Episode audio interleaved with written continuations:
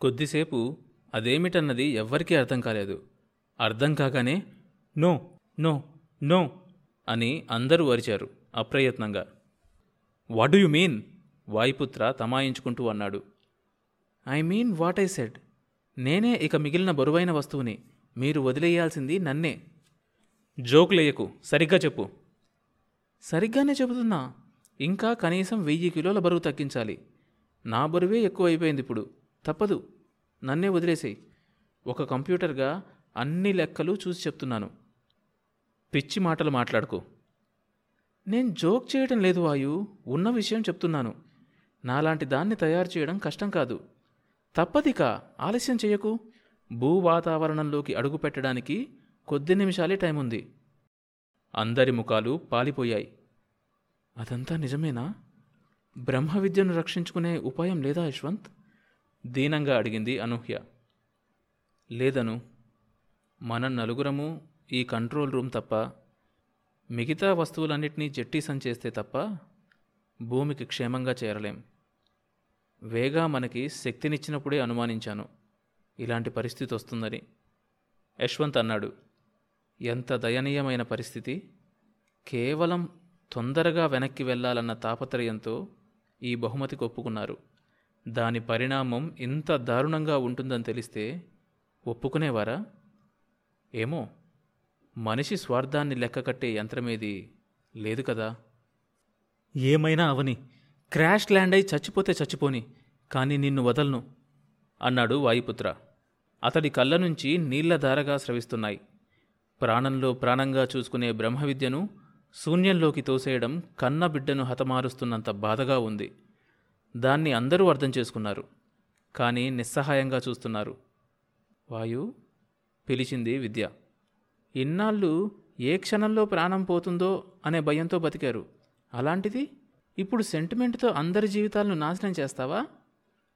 నీకెలా చెప్పేది విద్య? మానవ మాతృలెవరూ చేయలేని పనులన్నీ చేస్తావని బ్రహ్మ విద్య అని పేరు పెట్టాను. ఆ రోజు మమ్మల్ని మా భూమిని కాపాడడానికి సహాయం చేశావు. ఇప్పుడు నిన్ను చేతులారా శూన్యానికి బలి చేయనా? నేను బ్రహ్మ విద్యనైతే నువ్వే బ్రహ్మవు కదా వాయు. నాలాంటి విద్యలను ఎన్నింటినో సృష్టించే శక్తి నీలో ఉంది. కాబట్టి నువ్వు బతకాలి. నీ ప్రయాణం దిగ్విజయంగా అయిందని భూలోకవాసులందరికీ చాటాలి. ఆవేశం వదిలిపెట్టి వివేకంతో ఆలోచించు. నా మాట విను. చిరునవ్వుతో నన్ను సాగనంపు. ప్రాణం కన్నా ఎక్కువగా ప్రేమించే నీ చేతుల్లో నాశనం అవ్వడం కన్నా ఇంకేం కావాలి నాకు? కానివ్వు ఎక్కువ టైం లేదు. వాయుపుత్ర ముఖాన్ని రెండు చేతులతో కప్పుకున్నాడు. అతడికి దుఃఖం ఆగటం లేదు. నిఖిల్ అనూహ్యల పరిస్థితి కూడా అలాగే ఉంది. వద్దు పోతే అందరం కలిసికట్టుగా పోదాం. మాతో పాటు ఒక మనిషిలాగానే బతికే విద్య. ఇప్పుడు నిన్ను బలి చేయడం మా వల్ల కాదు అన్నాడు నిఖిల్. ఈ షిప్ కెప్టెన్గా యశ్వంత్ నువ్వు చెప్పు. నీ నిర్ణయం ఏంటి అడిగింది విద్య. నన్ను ఇబ్బందుల్లో పెట్టకు. ప్లీజ్. యశ్వంత్ మొహం పక్కకి తిప్పుకున్నాడు. సరే అయితే ఇంకో నాలుగు నిమిషాలే టైం ఉంది ఈ షిప్ తాలూకు కంప్యూటర్గా నేనే నిర్ణయం తీసుకుంటున్నాను. నా అంతటా నేనే వెళ్ళిపోతున్నాను. వద్దు వద్దు ప్లీజ్. ఓ అనాథ ప్రేతంగా నన్ను శూన్యంలోకి తోసేస్తావో సకల లాంఛనాలతో సంస్కారం చేస్తావో నీ ఇష్టం. మూడు నిమిషాలు. యశ్వంత్ నిఖిల్ ఇక ఉండలేనట్టుగా అక్కడి నుంచి వెళ్ళిపోయారు. నిశ్శబ్దం నన్ను భయపెడుతుంది వాయు. ఏదైనా మాట్లాడు. విద్యా ఏదైనా చెప్పు వాయు. వీడ్కోలు ఇంత మౌనంగా ఉండకూడదు. I love you Vidya. I too Vayu నేను నిజంగా మనిషినైతే కనీసం మగవాడిగా పుట్టినా నిన్నింతగానే అభిమానించేదాన్ని. నీలాంటి తెలివైన వాళ్ళు సాధారణంగా సీరియస్గా ఉంటారు. ఇంత హాయిగా ఇంత నవ్వుతూ తుల్లుతూ నీలాంటి వాడు నిజంగా మంచి స్నేహితుడవుతాడు. భగవంతుడు మీ మనుషులకి కళ్ళు ఇచ్చి చాలా మేలు చేశాడు. బాధను వెలువర్చడానికి నీళ్ళను వెదజల్లడానికి అవి చాలా ఉపయోగపడతాయి. మొదటిసారి నేను మనిషిగా పుట్టినందుకు బాధపడుతున్నాను. Goodbye. ప్రియమైన వ్యక్తి చితికి నిప్పంటిస్తున్నప్పుడు పడే వేదన అతడికి అర్థమవుతోంది. బ్రహ్మ విద్యను తోచుకుంటూ వెళ్ళాడు. శవపేటికలో ఉంచినట్లు దాన్ని జాగ్రత్తగా ఉంచి button నొక్కపోయాడు. Can I kiss you Vidya?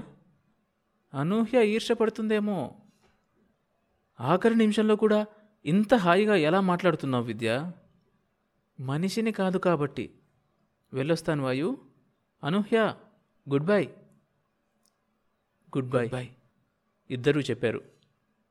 వాహనం నుంచి వెలువడిన బ్రహ్మ విద్య దిగాంతాల్లోకి దూసుకుపోయింది. బయట శూన్యం. అది వాళ్ళ మనసుల్లోనే ఉంది. అతడు తిరిగి వచ్చేసరికి అందరి కళ్ళల్లో నీళ్ళు. యశ్వంత్ దుఃఖాన్ని కంట్రోల్ చేసుకుంటున్నాడు. మనమందరం ఈరోజు ఇలా బతికి ఉన్నామంటే కారణం బ్రహ్మవిద్యే. భూమినే రక్షించింది. ప్రాణం పోసిన వాళ్ళ ప్రాణాన్ని తీసిన ఘనత మనకే దక్కుతుంది.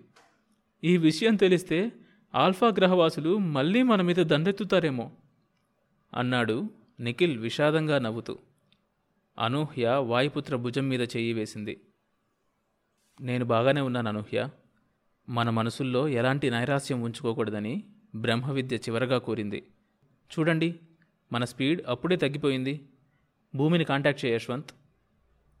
యశ్వంత్ అప్పటికే ఆ పనిలో మునిగిపోయి ఉన్నాడు. Hello Earth here. ఎవరది? అడుగుతున్నాడు. వాయుపుత్ర స్పీకర్ అందుకున్నాడు. ఆల్ఫా గ్రహవాసులం భూమి మీద విహారానికి వస్తున్నాం. సన్నాహాలు చేయండి. యుద్ధానికి సిద్ధం కండి. నిజం చెప్పండి. ఎవరది? సుహృద్బావ్ యశ్వంత్? మీరేనా అది? ఆ స్వరంలో సంభమాశ్చర్యాలు అవును విజయంతో తిరిగి వస్తున్నాం. కొద్దిసేపట్లో భూకక్షలోకి వస్తాం. ఇంత తొందరగా ఎలా వస్తున్నారు? మీరు వెళ్ళిన పని ఏమైంది సాధించుకు వస్తున్నాం. నాకు అర్థం కావటం లేదు. ఇంత తొందరగా ఎలా సాధ్యమైంది అది ఎగిరే గాలిపల్లెల్లో ప్రాణులు మిమ్మల్ని కాంటాక్ట్ చేశారా? సంధికి ఒప్పుకున్నారా? లేదు చీఫ్ మేము సుదీర్ఘ నక్షత్రాల అంచుల వరకు వెళ్ళి తిరిగి వస్తున్నాం. వేగాగ్రహం మీద కాలు పెట్టి వస్తున్నాం. But how? ఇంత తొందరగా ఎలా వచ్చారు? కాంతి కంటే వేగంగా గతంలోకి ప్రయాణించడం ద్వారా. ఆ వార్త క్షణాల్లో ప్రపంచమంతా ఫ్లాష్ అయింది. ఏ నోట విన్నా అదే వార్త. అపూర్వము అసాధ్యము అయిన ఆ విషయపు వివరాలు ఆ రోజు పేపర్లలో నింపడానికి విలేకరులు హడావిడిగా పరిగెడుతున్నారు. బయలుదేరినప్పటి నుంచి ఆ క్షణం వరకు జరిగిన ప్రతి విషయము యశ్వంత్ ట్రాన్స్మిటర్ ద్వారా పంపుతున్నాడు. సుహృద్బావ్ భూమి చుట్టూ మరో రౌండ్ తిరిగి భూమికి చేరువైంది. లక్షలాది ప్రజలు సముద్ర తీరంలో గుమిగూడారు. గ్రహాంతర వాసుల వల్ల వచ్చే ప్రమాదం తెలిసి అప్పటికి ఎక్కువ కాలం కాకపోవడం వల్ల తమని రక్షించిన ఆ టీంని చూడ్డానికి అభినందించడానికి జనం తండోపతండాలుగా అక్కడికి చేరుకున్నారు. అవును అది నిశ్చయంగా మామూలు విజయం కాదు.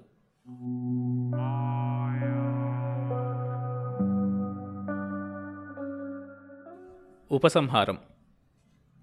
దగ్గరలో ఉన్న సముద్రంలో సుహృద్భావ తాలూకు క్యాప్సూల్లో ఆస్ట్రనాట్స్ దిగే ఏర్పాటు చేశారు.